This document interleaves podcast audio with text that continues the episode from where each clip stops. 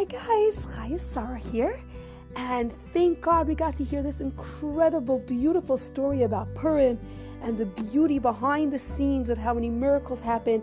And now Michelle is here and she wants to share with us some beautiful insights from behind the scenes of the story.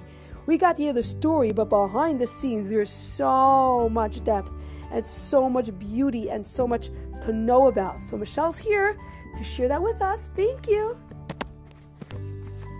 Hi guys, uh, I hope you're all doing well and you're enjoying uh, the Purim story, and uh, we're all looking forward to to Purim coming and uh, some joy in our lives.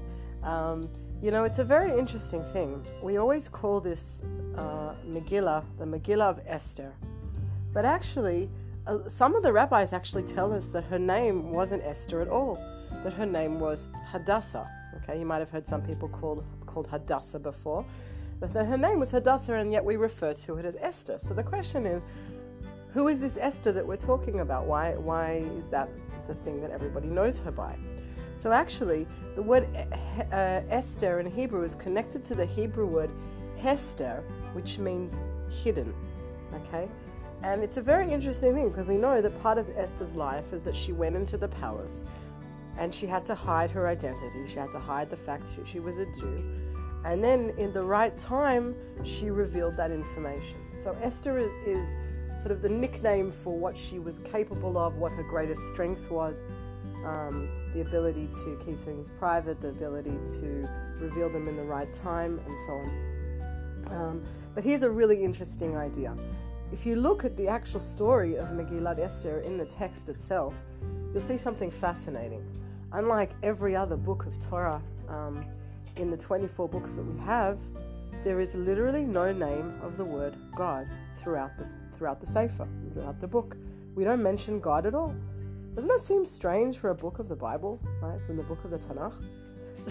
Excuse me. So we say, just as Esther was hidden, okay, in the palace, and she was hiding her identity, in the same way, Hashem is hidden inside the book of Esther and it's a beautiful, beautiful thing. That you know, it is a book that was that was uh, brought down and included in the in the Bible as we know it today, in the, what we call the Tanakh, um, during a time of exile. And you see, when we're not in exile, when we're in a time where we're uh, connected and everything is bright and pure, and there's prophecy and there's light, and everybody knows what they're doing and what's happening it's so easy to get along because we know what we should be doing and what's going on, okay? But in exile and in times of darkness, as we all know, just from this last year in particular, there's so much confusion. We don't know what's going on. We don't know which way is up or down, um, okay? But, but Hashem still exists in those moments. He just exists in a way that you kind of have to be a little bit of a detective in order to find him. And what the Purim story comes to tell us is Hashem tells us, I was right here the whole time if you just choose to look. Okay? And I'll give you one example. The rabbis tell us that every time you read the story and it says King Achashverosh, it's referring to the physical king Achashverosh. But every time you see the word king by itself in the text, that it's a reference to the King of Kings, it's a reference to Hashem.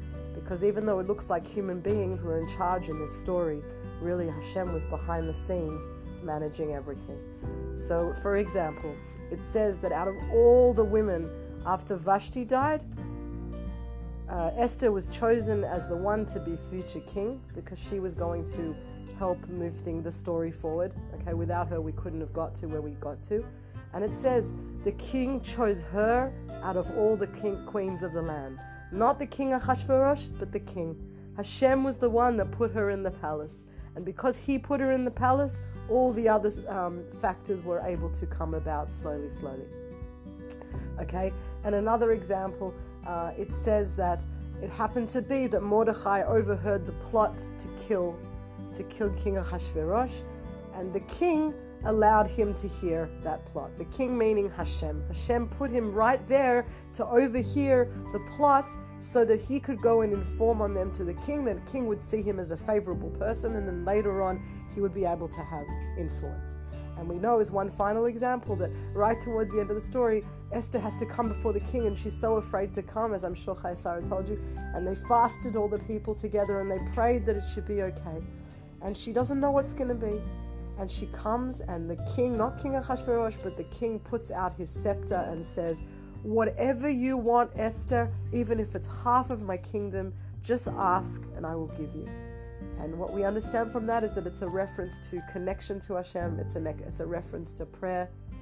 And these are just three examples of, of, a, of a sefer, that, a book that you can go in and learn for months and months and months, and you see incredible levels of depth beyond what's, what our eyes can see. Okay? So remember when you think about the Purim story, just like a detective, we look with a magnifying, magnifying glass and we see Hashem peeking out through the cracks. We see God right there with us like He is with us in our lives, you know. And, and if we just choose to look, everything will become clear to us. I wish you a Purim Sameach.